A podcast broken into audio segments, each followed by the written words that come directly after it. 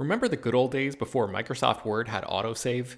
You'd type up some important document and then your computer would freeze and you'd lose hours of work just because you forgot to hit save? Well, that's what it's like going online without ExpressVPN. Every time you're connected to an unencrypted network, whether it's in an airport, a hotel, a cafe, or anywhere, your online data is not secure. Any person on that same network who knows what they're doing can gain access to your personal data bank logins, credit card details, passwords, all the stuff you don't want people seeing. Unfortunately, hacking has become much easier than it used to be. People don't even have to be exceptionally skilled to do it, and there's a lot of money to be made by selling your information on the dark web. ExpressVPN stops hackers from stealing your data by creating a secure, encrypted tunnel between your device and the internet. It's incredibly easy to use. Once the app is running, you literally click one button to get protected. And it works on your phone, laptop, tablet, and more, so you can stay protected on the go. I've been using ExpressVPN for a little while now, and I can rest easy knowing my info is safe and secure. I've heard horror stories of people who've been hacked, and it sounds like a massive pain to try to get any resolution in the aftermath, so I am not interested in finding out what that process is like. Secure your online data today by visiting expressvpn.com slash slash film. That's E-X-P-R-E-S-S-V-P-N dot com slash slash film and you can get an extra three months free. ExpressVPN.com slash slash film. This show is sponsored by BetterHelp. This year has gone by incredibly quickly, but it's always nice to pause and take stock. What's something you're proud of in 2024 so far? What's something you still want to accomplish this year? I know I'm guilty of falling into a routine and not always thinking about the bigger picture. But as the great Ferris Bueller once said, life moves pretty fast. If you don't stop and look around once in a while, you can miss it. So it's crucial to take a moment to celebrate your wins and make adjustments for the rest of the year. Therapy can help you contextualize your progress and set achievable goals for the next six months. As you surely know by now, it's not only for people who have experienced major trauma. Therapy is helpful in all kinds of ways, including learning positive coping skills and how to set boundaries. If you've been considering trying therapy, check out BetterHelp. It's fully online and was specifically designed to be flexible and customizable to your schedule. To get started, just fill out a brief questionnaire that matches you up with a licensed therapist, and you can switch therapists at any time for no additional charge. Take a moment. Visit betterhelp.com slash filmdaily today to get 10% off your first month. That's betterhelp, H-E-L-P dot com slash filmdaily. Hello everyone, welcome to Slash Film Daily for Saturday, July 20th, 2019. On today's episode, we're going to talk about San Diego Comic-Con 2019. We're still here. Uh, yesterday we saw a bunch of panels. We saw some premieres. Uh, this is Slash Film Editor in Chief Peter Sciretta, and joining me on today's podcast is Slash Film Managing Editor Jacob Hall. Hello, hello. And Slash Film Writer Hoai-Tran Bui. Hey everyone. She's now a grizzled Comic Con veteran. she gave me the thumbs up. No one uh, on the podcast can hear that, but okay. I'm putting it out. Yeah. Um, we need a sound effect for a thumbs up so we can just play it and people know we're good. It's maybe boing, so you hear boing. That's HT giving a thumbs up. Yeah. I give a lot of thumbs up when I'm recording by myself. No one can hear me. Ooh. Okay, so yesterday in Hall H, there was a lot happening. Um, it started. The day started out kind of like a with the Avengers Endgame victory lap, I guess is what we'll call it. Yeah. Um, it started out with this panel with Markus and McFeely, the two screenwriters of Avengers Endgame and Infinity War, and uh, it was moderated by Jeff Goldsmith, uh, who has this great backstory magazine. Uh, he always does these great Q and A's and in in LA, and uh, this one was done in Hall H, and I think the audio is online, so you can listen to the whole thing on his podcast. Yeah, the Q and A, I think it's called, right? Yeah, it, it's a, it's a good podcast if you like interviews with screenwriters. Uh, but uh, in this panel, and I wrote this up for slashfilm.com, they, actually revealed a lot of things that were originally written in the script that didn't happen. Uh, like the Living Tribunal was originally in the movie. Uh, I think probably the most shocking uh, revelation is originally while Thanos was waiting for Gamora to open up, open up a portal to our time or 2022 whenever Avengers Endgame yeah. takes place. Yeah, the end of Endgame takes place, um, and his ships come in to you know destroy. Uh, he went to Earth, killed everybody, destroyed Earth, killed the Avengers, and then when they opened the portal, he came through, and you could see the devastation behind him. You could see Giant Man laying in the wreckage. And uh, in the background, alongside our other heroes, and then he threw Captain America's decapitated head at him that was cut because it was too dark. Yeah, and I also think that this brings up a lot of questions. I think that if people already were a little confused with the idea of multiverses, they'd wonder why is Captain America dead and also alive. So I think it just asks too many questions if you aren't paying attention. It would it would have been kind of like a twi- I'm not sure if it would it would have played as a twist of us seeing him going and killing the Avengers. Because I guess we wouldn't know that doesn't doesn't have effect on the future Avengers at that point. Do you know what I mean? I don't know. I mean, I think the, the ancient one has her big Doc Brown moment where she explains Yeah. the branching timelines. So I, I don't know. I, I feel like it would have been a really shocking moment, but I also feel like it just would have made some already questionable time travel rules a little bit more questionable. Yeah. Uh, they they were asked about um, if Steve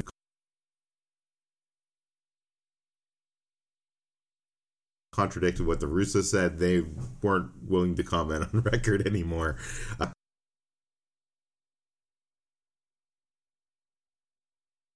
away and that we will probably see alternate universe or alternate timeline or Gamora in Guardians of the Galaxy Volume 3. So there you go. Uh, then we had the Russo's panel, and HT, you covered this for the site. Uh, there was it was fun, Yeah, right? it like was very much a victory lap panel um, because they didn't really answer much more about Avengers uh, Endgame than they have been talking about for the past couple months since they've been doing their victory lap press circuit. Um, but this panel was moderated by uh, Steven Weintraub, and uh, he kind of kicked things off by trying to probe whether they would be doing any more Marvel projects, even though they seem to be very eagerly looking towards the future with their new uh, studio production company, Agbo. But he basically asked whether they would be doing or be involved in a Secret Wars movie, and they very diplomatically said, "Marvel was a great time for us. Uh, maybe we'll work with them in the future." Maybe it'll be Secret Wars, and it was basically a, a non-committal. I don't know. and then Steve went on to ask three more questions about Secret Wars, and they squirmed in their seats. yes.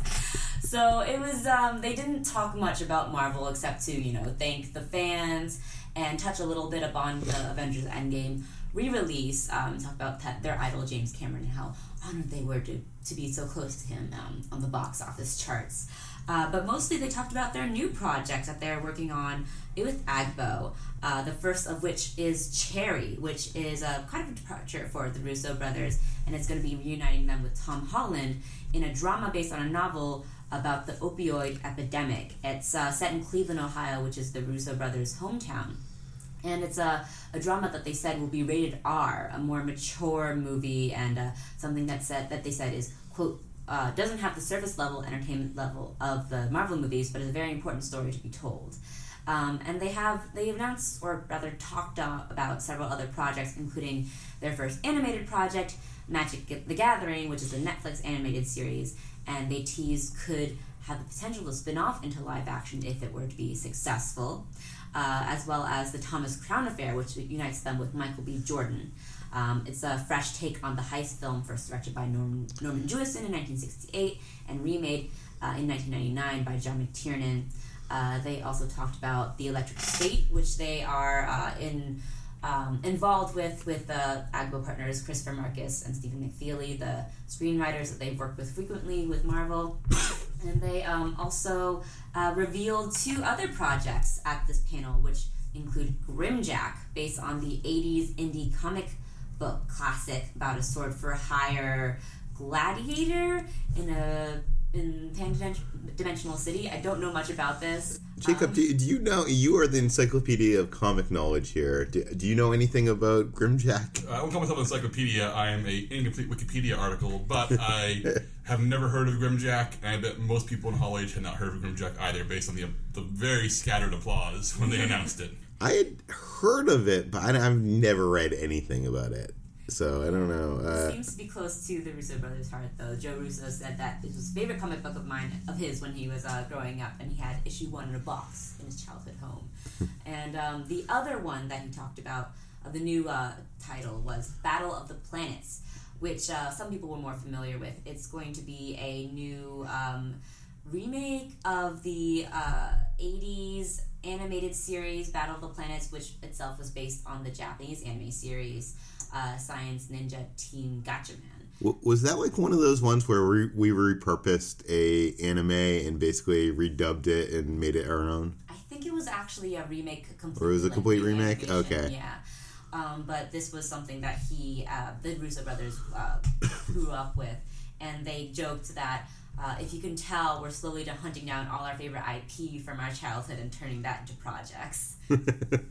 Yeah. Um, J- Jacob, do you have any thoughts on any of those announcements? Uh, none whatsoever. I mean, it was a totally fun panel. Uh, the thing that gets lost in translation uh, on audio is that uh, various members of the Avengers cast sent in like video questions. Uh, Chris Hemsworth, Chris Evans, Paul Rudd, and they're all very cute and very fun. Uh, it was definitely a you got to be there to enjoy this panel kind of kind of thing. Yeah, like Chris asking the uh, Russos who has the best ass out of the. Oh no, that was Paul. Or was that actually. Paul? Yeah. Oh yeah, it was Paul. I'm sorry. Yeah, it, but it was a it was a it was a very fun panel. Uh, just, but none. If, if the goal was to get people thrilled about future Agbo productions, I'm not sure they succeeded because they showed the trailer for Twenty One Bridges, which is a very generic looking cop movie. Uh, and- sorry, Chadwick Boseman, and you can tell there was that the, the polite applause after the trailer, but nobody in Hall H was like, "I've got to go see Twenty One Bridges." So. Yeah. Yeah. Um, okay, moving on. Jacob, you had to sit through two Walking Dead panels. I apologize. uh, also, apparently, Chris Hardwick was hosting. I apologize again. Yeah, uh, if you if you, want, if you want to know why enduring two hours of Chris Hardwick is a rough thing, I'd recommend googling uh, his history of, of abuse. But him coming back, uh, the Hall H, Uh, is uh, a- claimed abuse. Just yeah, to be clear. yeah, yeah, um, abuse uh, brought on by uh, his ex girlfriend. Uh, so him being here at all was an uncomfortable thing, and I could tell that there was some unease in Hall H at him even being there. But uh, anyway, as is usual, Fear the Walking Dead kicked things off because if Walking Dead went first, everybody would leave the room before Fear started. Because the, the, the, the tone each year for the Fear the Walking Dead panel is always, please watch our show. We're very different. We're not the same thing as Walking Dead. It's always there's always a tinge of desperation to it. And this year was no different. The, the tone- Strangely, I've heard it's actually gotten much better than the the regular show. They I- killed off most of the main cast about two years ago, uh, relocated from California to Austin, Texas, and apparently the show is taking on more of a Western vibe And they, they tried to sell in the uh, uh, in, in the panel. And to be fair, they're, Walking Dead always cuts good trailers, and the Fear the Walking Dead trailer they show, which is for the back half of season five, had some interesting footage, including uh, teasing an episode where a character uh, made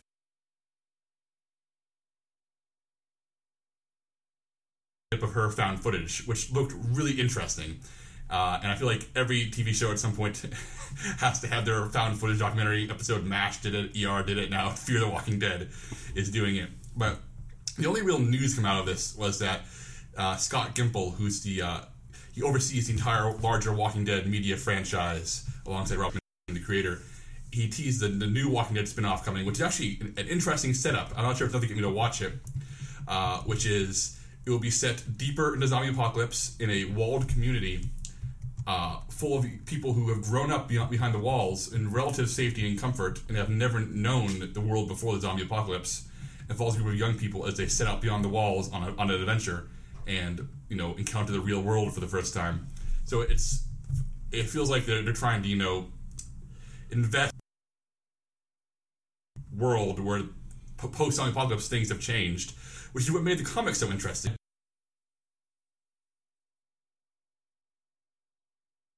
Don't have faith that this could be a good show, but it sounds different enough that I'm glad it's not more of the same, which was Fear the Walking Dead's problem in its early seasons. Are you, are you gonna watch? No, I'm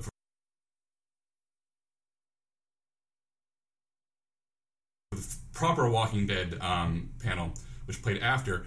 I started having these twinges of nostalgia, like maybe it's good. Maybe I should. Maybe maybe I should go back in. But it's like Dead. I, I'd rather the people who were hap- made happy by it stay happy with it. And as good as that season ten trailer is, which they, which you know, even though Andrew Lincoln is gone and Diane Guerrero is leaving, it's so strange to see Norman Reedus be the face of The Walking Dead. I've always been a fan favorite. But now he's the full-on leading man.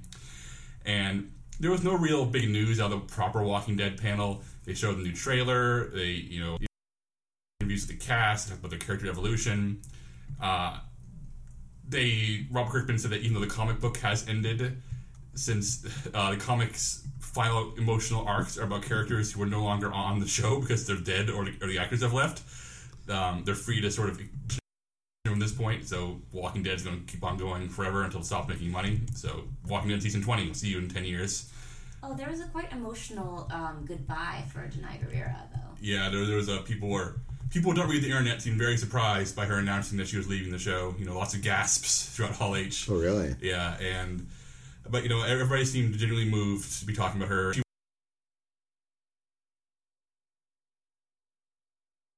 one of the best parts of the show back when I used to watch it, and her leaving the show feels like a pretty tremendous blow for it because at this point there are so few like beloved core characters left that with Walking Dead's ratings, you know, still strong but slipping.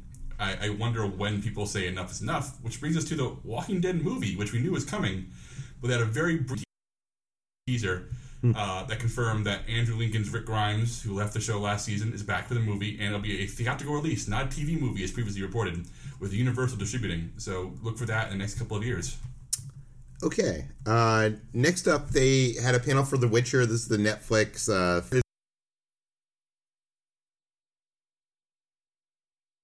is online, so I'll link that in the show notes. Uh, but what did you guys think? Uh, we saw clips as well, and I think a lot of people were expecting, since this is a Netflix production, for it to have you know maybe Game of Thrones level filmmaking going on, and it doesn't. It does not look like an HBO show. It looks like a really well made sci-fi channel show, like something along the level of The Expanse. You know, it looks like a TV show. So if you're looking for something grand and cinematic, I think you may be disappointed. But if you're okay with The Witcher looking like you know a really polished television program with all the TV limitations you you you'd expect from from a non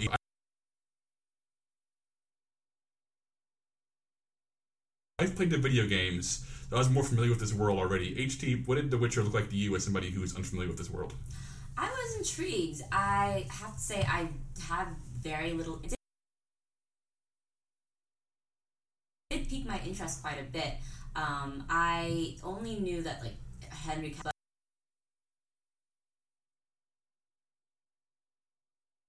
I was actually uh, quite taken with the other female characters that were introduced at the panel and in the trailer. And uh, there seemed to be a few like disparate plot threads that were being woven in um, that I didn't quite understand, but it, like, check out the first episode for it. Was um, you know, it was grim, it was gritty, but it had that level of fantastical, um, I don't know, escape that I was I would seek out in a fantasy series. So um, I, I I liked it. I think um, I was not as impressed by the clips as I was by the trailer. They cut together a really good trailer, but. Um, I'd probably check out that first episode. Yeah, the trailer's more impressive than the clips because the trailer has all the shots they clearly have finished, including an encounter with a giant crab monster. And since The Witcher is about a guy, a, a witcher, which in his fantasy world is somebody who is trained to hunt monsters for a living, uh, the trailer by default is most impressive because it actually has a monster in it. Clearly, the rest of the monsters aren't ready for prime time, are ready to be shown. Yeah. But it was, um, uh, it's very interesting. There's a, there's a female showrunner, uh, Lauren uh, Hissrich is the showrunner, and the, and the, the games and the novels um, are have a lot of male and female characters, and the games are famous for being for having tons of sex, uh, and so I'm very curious to see a female gaze brought to this, and the trailer leans heavily on this with a incredibly shirtless uh, Henry Cavill, looking enormously buff, even more so than he was as His Superman. arm the size of my head. Wow. So I, if, if you're looking for, I, I feel like uh, this show clearly knows that the guys are coming for the monster fighting and the sword fights, and the girls um, are going to we'll see these compelling female characters and Henry Cavill looking enormously ripped. So I feel like it, it, it is trying to be fantasy for everyone. Yeah. Um, okay, let's talk about something that both of you were left really kind of shocked and excited by, and that is the Netflix TV adaptation of Dark Crystal. HT, tell us about it. So, Dark Crystal uh, Age of Resistance is a Netflix series that will act as a prequel to Jim Henson's 1982 classic. And I have to say, I was I recently saw the original film, and uh, so I don't have quite the nostalgia for it. And I was a little bit ambivalent towards it. I am a fantasy fan, but I found that it to be, it to be a little bit too uh, not incomprehensible, but a little hard to just kind of get uh, interested in and get involved in, but I did not find that problem at all with the Dark Crystal Age of Resistance. So this panel included executive producer Lisa Henson, as well as director Louis Leterrier, Leterrier who uh, directs all 10 episodes of the series, as well as stars Taron Egerton and Mark Hamill. And at first, the panel kind of seemed like a little bit of an excuse for Mark Hamill to ham it up and be Yeah. and be his you know Comic Con's favorite personality, and they kind of nailed hammered that in with a, an award that they handed to him at the end of the panel, um, which was a new award. It's the Comic Con Icon Award. Um, and he talked a lot about just the voice acting process, and Louis Leterrier talked about the difficulty of working with pa- practical puppetry, which is something they emphasize with this new series to be bringing back. The Jim Henson Company, too, is very deeply involved with this through Lisa Henson. But it's not just like a few practical puppets. It seems like it's mostly practical, It's right? It's mostly practical, with the exception of um, CGI backgrounds and, and to remove the, the puppet tears. But um, uh, it, yeah, it's all practical. It's very much that tactile uh, um, effect of practical puppets. Um, something that Jim Henson dreamed of when he first uh, kind of started doing and working on Dark, the Dark Crystal. So um, after the panel, which was very short and like not really much came of it, uh, they actually surprised us with a screening of the first episode of the Dark Crystal, and I was bowled over Oh, by man. this episode. It's so It's good. so good. Not only does it look so gorgeous and lavish and rich, I was just shocked by how easily I fell into the story and was transported by the story. Um, it's a little bit hard to summarize without sounding like a crazy person because it's like it's very high fantasy. It's like it's set in the world of Thra, which um, we are introduced to in the Dark Crystal, and it's a prequel series that takes place many years before the events of the film. And it follows these Gelflings, which are the main um, protagonist characters, are kind of humanoids Kind of hobbit elf hybrids. hobbit elf hybrids who are these peace loving creatures and um, you know live in this uh, in, a, in this naivete that the Skeksis um, the villains of the film are their you know protectors the lords of the crystal who have actually tricked the Aughra the original protector of the crystal for, uh, into giving them the crystal so that they can drain it of its life force and re- um, achieve immortality through that. But uh, after the thousands of years of draining that um, crystal, it's actually tainted the crystal and thus has started to um, start the darkening through all of Thra. And these three Gelflings, who are the main protagonists, one the first played by Taron Egerton, the second by Anya Taylor Joy, and the third by Natal- Nathalie Emmanuel, um, start to kind of discover uh, that something is amiss. And um, it is amazing how it juggles all of these plot threads and this sprawling ensemble while like introducing us to this really rich world um, and still is just completely enthralling. I was just gripped from beginning to end. The action is is done so well. The environments are some of the most lavish, gorgeous, gorgeous um, fantasy environments I've seen. Like the warm, rich colors, and I really love the designs too. That um, are more sort of organic and natural uh, in, in a way that you don't really see in a lot of fantasy. I feel like it's something that's very earthen and tied to this uh, more, you know, mystic world of Thra versus the, the Skeksis uh, designs. They're kind of almost eldritch and macabre in their modernity. Um, and I, I was telling Jacob this as I was running out of the uh, of the episode to write up about it. It kind of reminded me of Studio Ghibli films, specifically Princess Mononoke um, and in that sort of clash between modernity and um, the the natural order, and how moder- modernity comes in as a sort of um, seemingly uh, benevolent force, only to start to transform and taint the world around them. Um, and it's that clash between that modernity and that spirituality that becomes a sort of um, a a main theme in this series. Something I didn't really see in the original film, and something that really um, captured me when I was watching this series, Yeah. this episode. yeah, when this uh, series was first announced, um, I was not excited because I, I I've seen Dark Crystal when I was very young, but I have no nostalgia for it. I haven't seen it in you know 25 years, and I just wasn't you know thrilled at the, at the concept of revisiting a world that I had no love for. But about 15 minutes in the first episode, I was really hooked, and especially impressive because there are, are probably two dozen main characters introduced in this first episode you know half a dozen major plot lines and subplots. It's, it's, it's a Game of Thrones esque labyrinth of characters, relationships, and situations.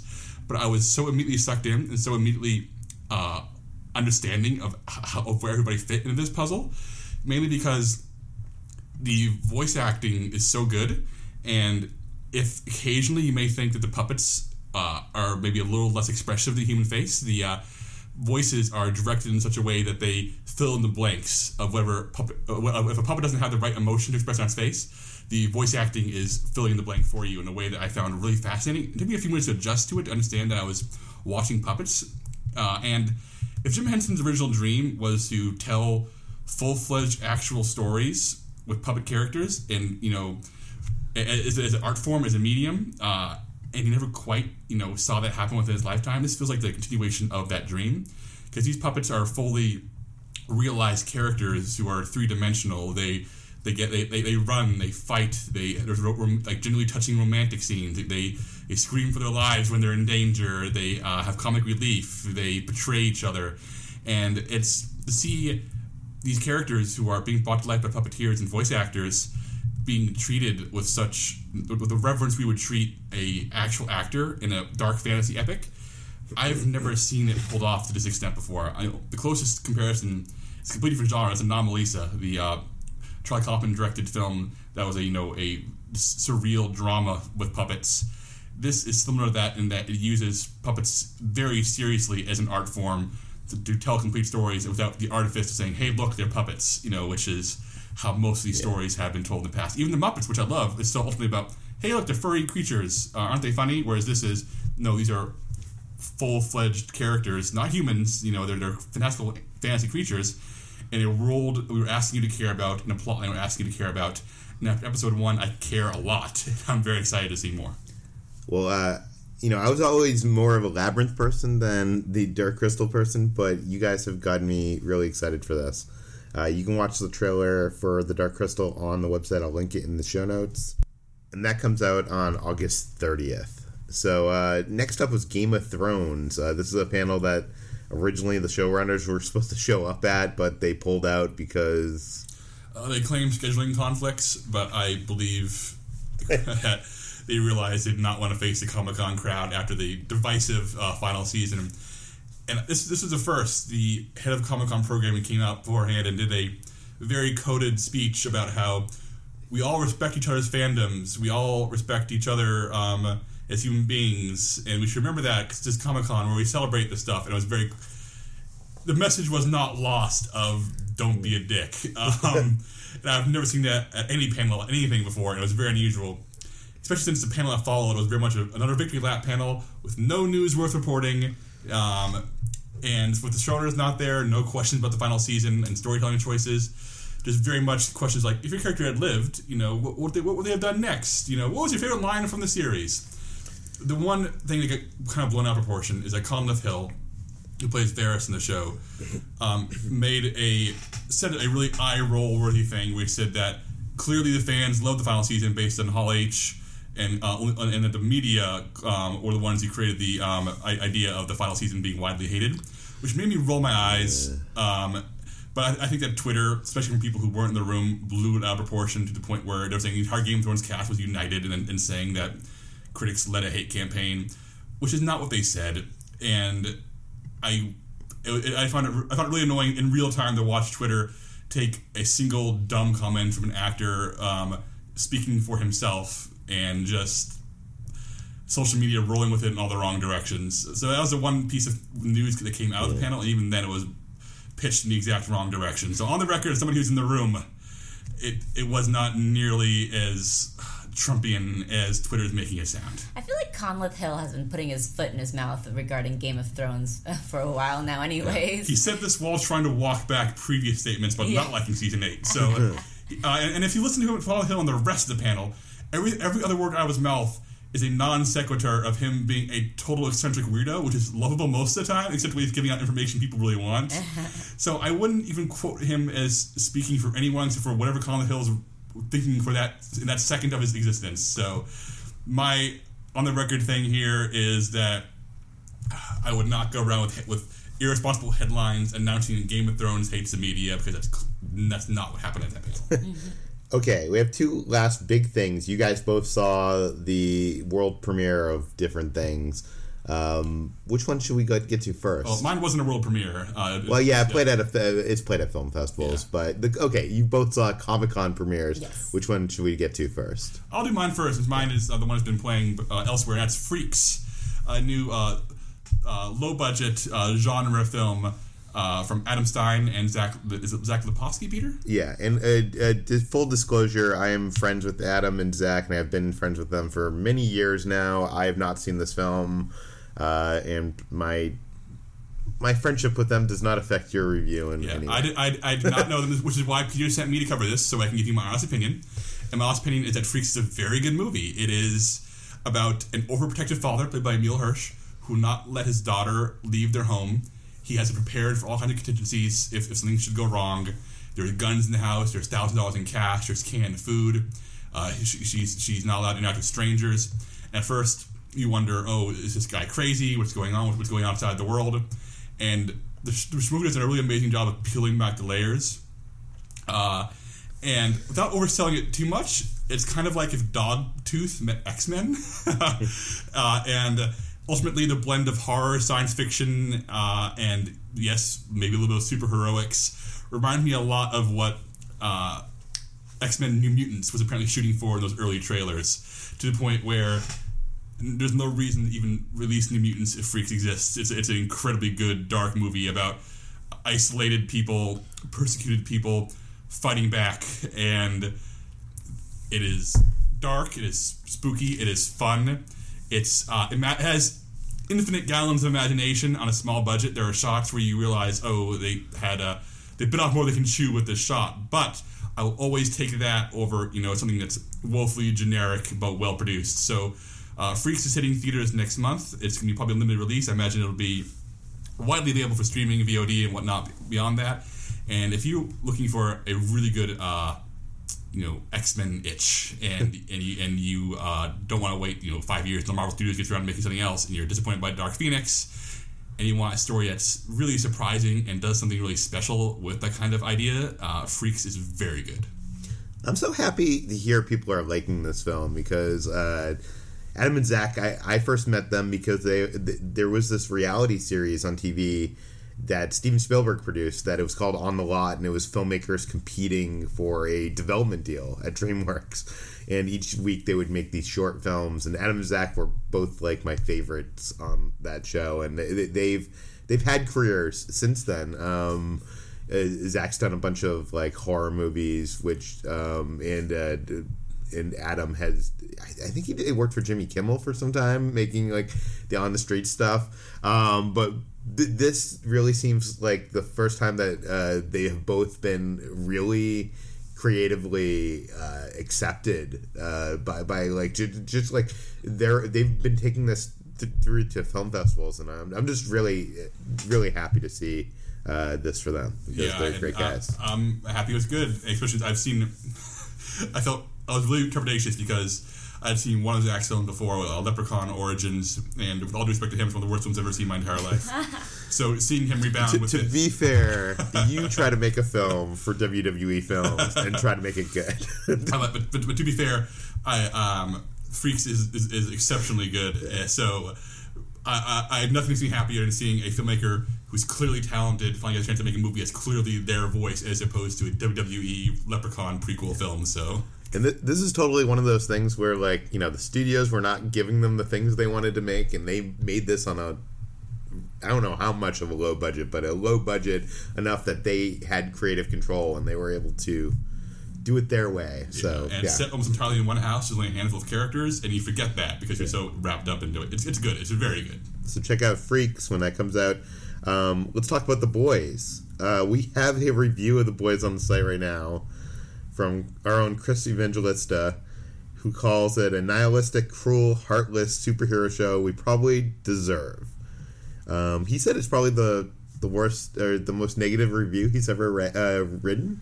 Really? And he's slammed a lot of movies. Yeah. Yeah. So you, uh, he said this right before you were going, uh, it- before HT was going to see the Comic Con premiere of The Boys. Yeah, I was a little bit disheartened by this review because I gen- my interests generally align with Chris's. Yeah. But I have to say, I don't agree with him here.